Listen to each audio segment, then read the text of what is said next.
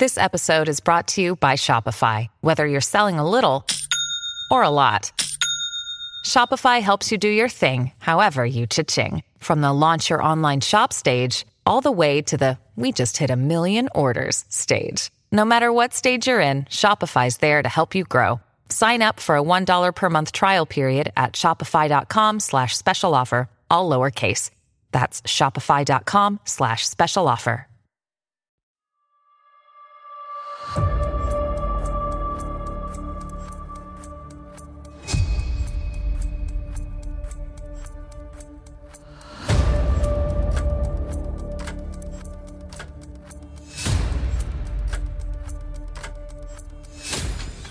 This is Fortune's Wheel, a podcast history of the late Middle Ages. And I'm Jonathan. Today, the House of Godwin. But first, let me urge each of you to hit the subscribe button on whatever podcast app you're using and to share the show with others you know and on your social media. Also, great stuff's happening on Patreon as well. In this Patreon series, we'll be following the goings on of Wales, Scotland, Ireland, and Normandy, and of course others as William struggles with the fierce rebelliousness of the proud Anglo Saxons he'd unseated in England. So if you're curious about the whole picture, you'll only find it on Patreon. Alright, here we go, folks. Today's episode, episode 76, is entitled The Matriarch. Thank you for listening, and I hope you enjoy the show.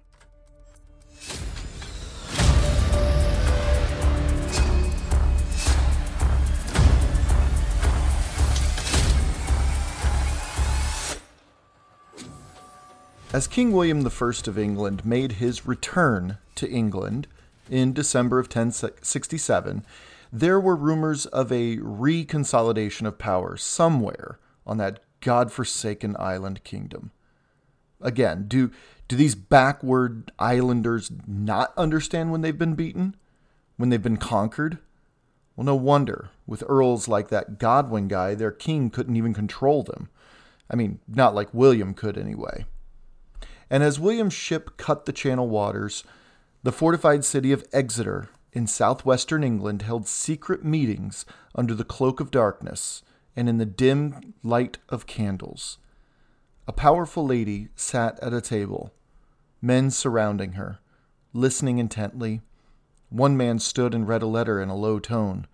The candles flickered across each person, accentuating the stress wrinkles on their worn faces. It's been two years but no one, no one wore them quite as much as the lady at the end of the table. Her mouth was a thin line, almost imperceptible, blending in with other wrinkles in the space between her nose and her turned up chin.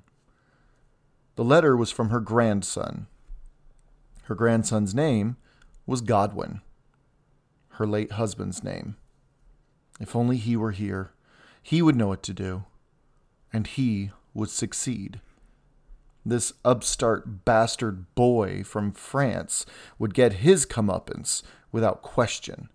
This, this William, this man who invaded without provocation and killed her three sons. The reader's deep voice jolted her back to the room. Soon. The letter from Godwin, eldest son of her second born, the former King of England. Almost immediately after the battle against the Duke of Normandy, she instructed them all to flee. Head to the port city of Dublin, she said, the house of Godwin, of which she instantly became the matriarch on that fateful October day two years before, still had contacts there. Very high contacts. In fact, the House of Godwin still commanded respect in many places outside of England, and she would no doubt be calling upon these contacts in due time. First, she sent her grandson, Godwin, with his two younger brothers, Edmund and Magnus, to ask for immunity under the King of Leinster. Most importantly, however, beyond the name and reputation of the House of Godwin, they were to bring large quantities of gifts to offer in exchange for the Irishman's protection, as well as enough to buy as large a mercenary force as they could. The House of Godwin was not finished with England quite yet. The letter, she learned, was exactly what she'd been hoping for. They were on their way back. with more than 50 ships packed with Irish and Norse warriors. With William away, the Godwins will come out and play. This lady at the table, Githa, allowed something so foreign to her by this time it took her only a moment to recognize it. A smile. Very slight, an upturn at the corners, nothing more, but a smile nonetheless. Well, that's how I imagine it anyway. Githa was a special woman, for sure, especially for 11th century England. Well, 11th century anywhere almost. She was connected, if you remember, to both Sweyn Forkbeard and Canute the Great by blood as well. And most notably at this point, her late husband, the incomparable Earl Godwin of Wessex. Yeah, Earl Godwin had been dead roughly 15 years or so as of late 1067.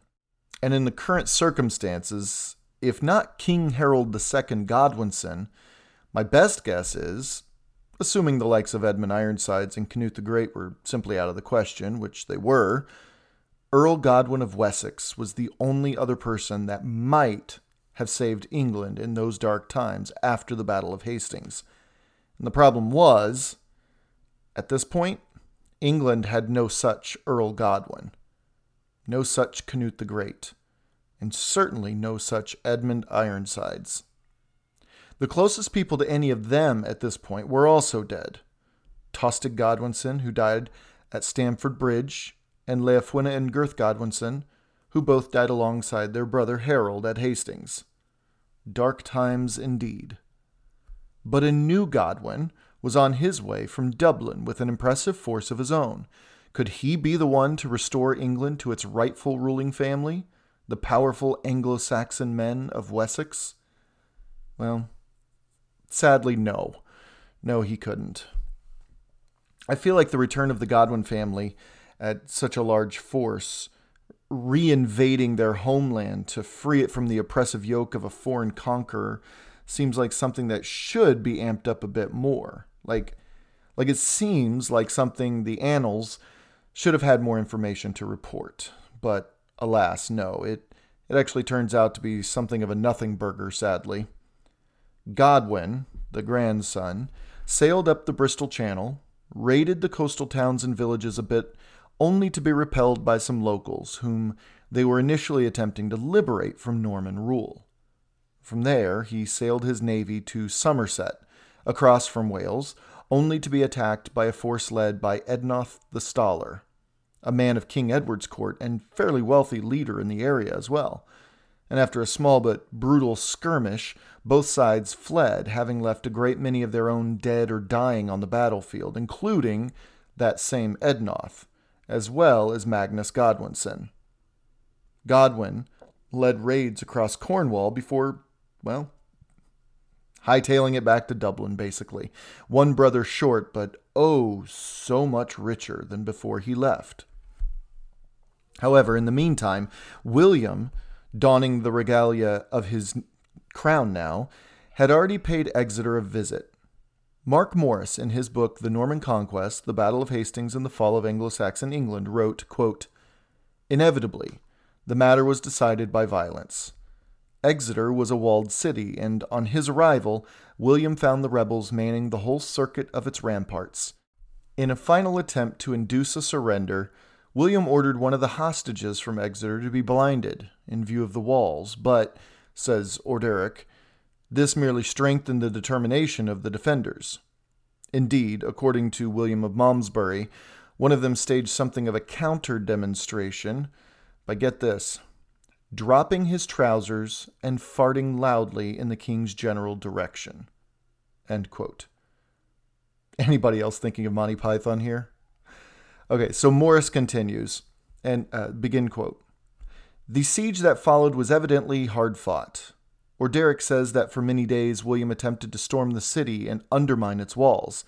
Quote, a large part of his army perished, adds the Anglo Saxon Chronicle. End quote. So, long story short, after another two and a half weeks, Exeter finally fell due to either treachery or an actual collapsed wall. Either's possible, but the collapsed wall, just as Morris alluded to, could be metaphorical in a sense that it harkens the divine intervention of the walls of Jericho. Maybe the treachery was the figurative collapse of the walls. Who knows for sure, but the fact remains that Exeter fell, and Githa, along with a huge group of wives of rebels, either off in Ireland at the moment or, or also plotting in the southwestern hills and forests, made haste to an island in the Bristol Channel called Flatholm.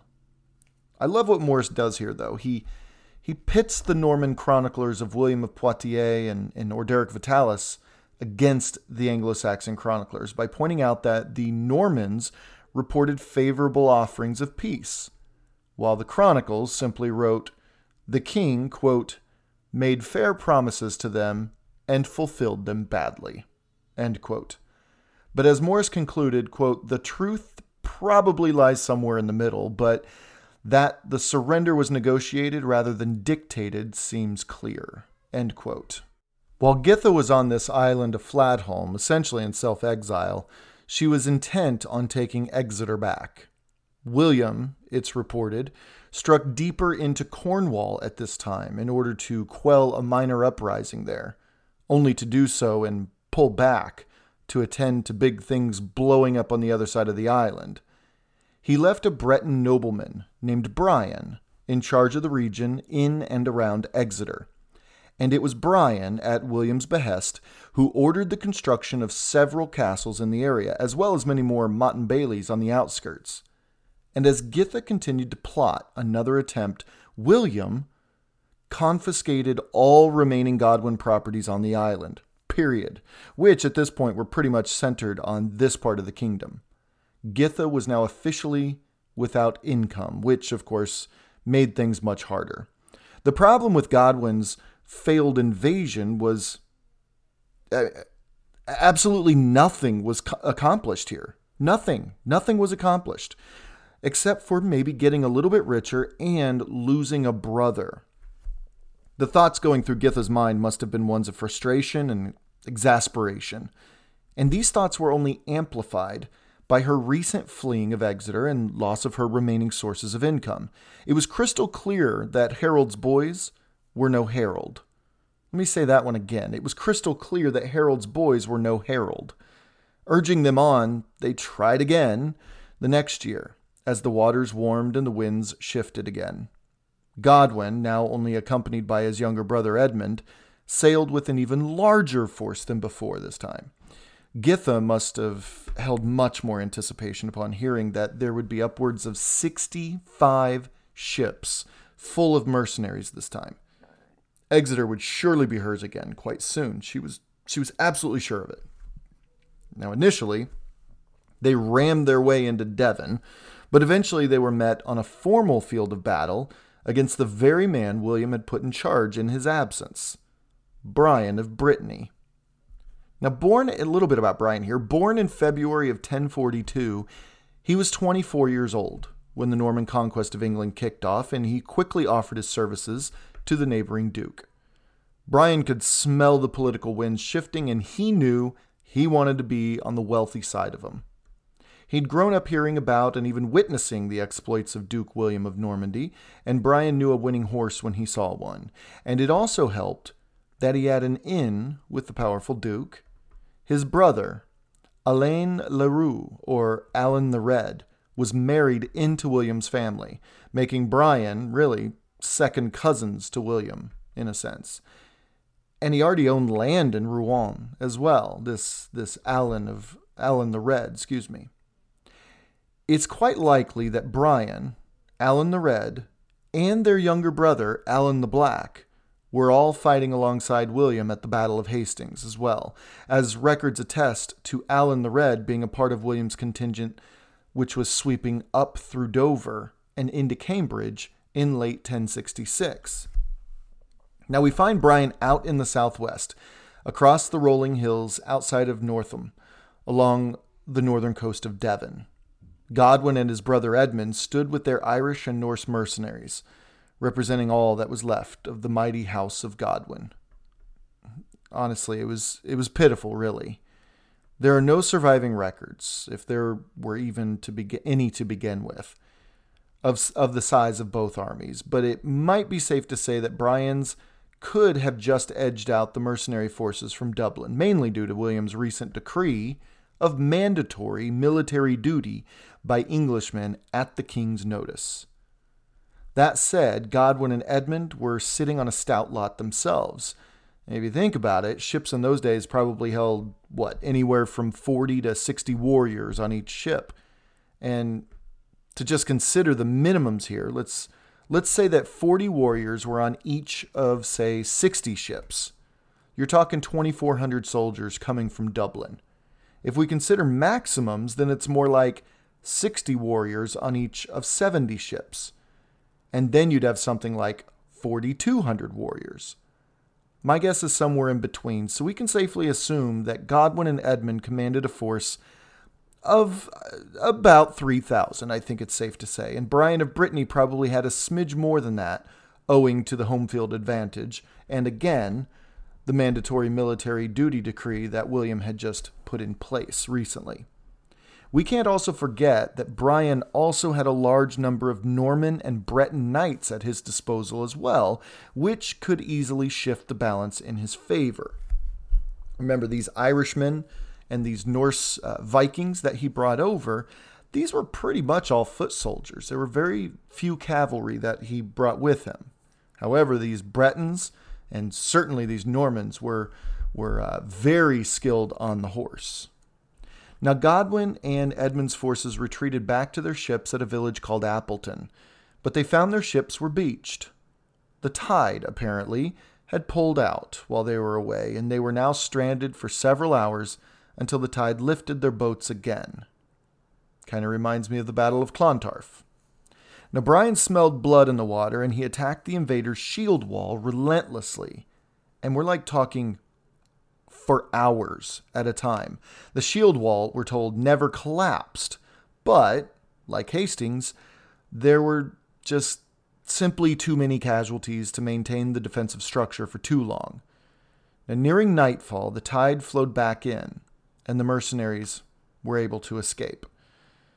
It said that some 1,700 warriors fell that day on just one side of the battle, which of course was Godwin's side. We're told that's about half of their total force, making our earlier estimations fairly accurate. The Battle of Northam resulted in a resounding victory for Brian of Brittany.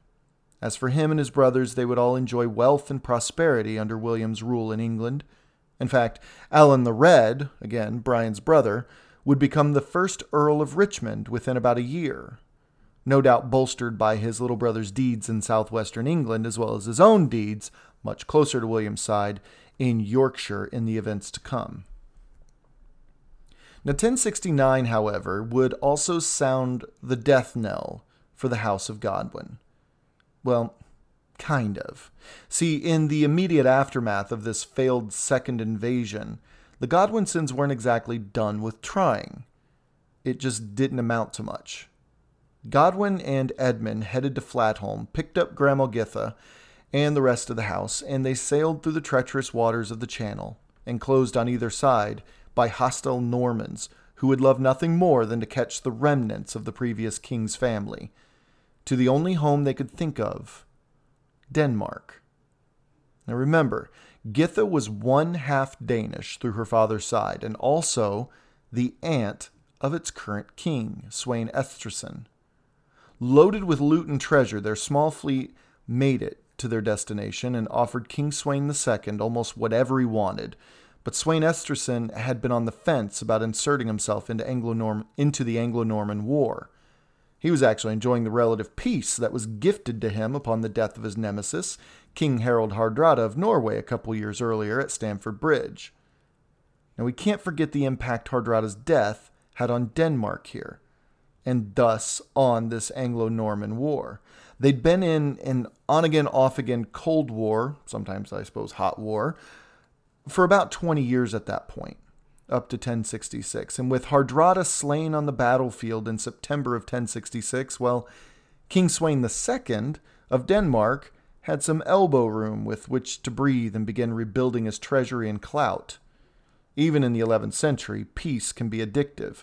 Kind, it, it can be an addictive kind of drug when you've been high on war for as long as Denmark and Norway were. Now, standing before King Sweyn II must have been both a massive relief as well as one amounting to nothing short of humiliation on a whole new level. Githa and her grandsons pleaded, no doubt, for intervention. A familial favor, a chance for greatness, an opportunity to reconnect Canute's long lost North Sea Empire by pulling together two headless behemoths that were England and Norway. However, they spun it, Sweyn wasn't having it. With Sweyn's refusal to throw his hat into the ring, the House of Godwin was effectively bankrupt in every way but financially. And it would be these finances, finances gathered and developed and collected over the course of decades between the Danish conquest of England in the 1010s through the reign of Canute the Great, then through two more rambunctious youths who played king for a few years, through King Edward's reign beyond that, and passing from father to sons to grandsons down to Githa and her leftovers in the court of the King of Denmark in the year 1069. Right on the heels of English villages, ports, and churches that were just raided in the last two years. It would be these very finances that would connect the House of Godwin through the centuries to someone England recently lost. On the next episode, we go from one indomitable matriarch to another. I can't wait to tell you about it.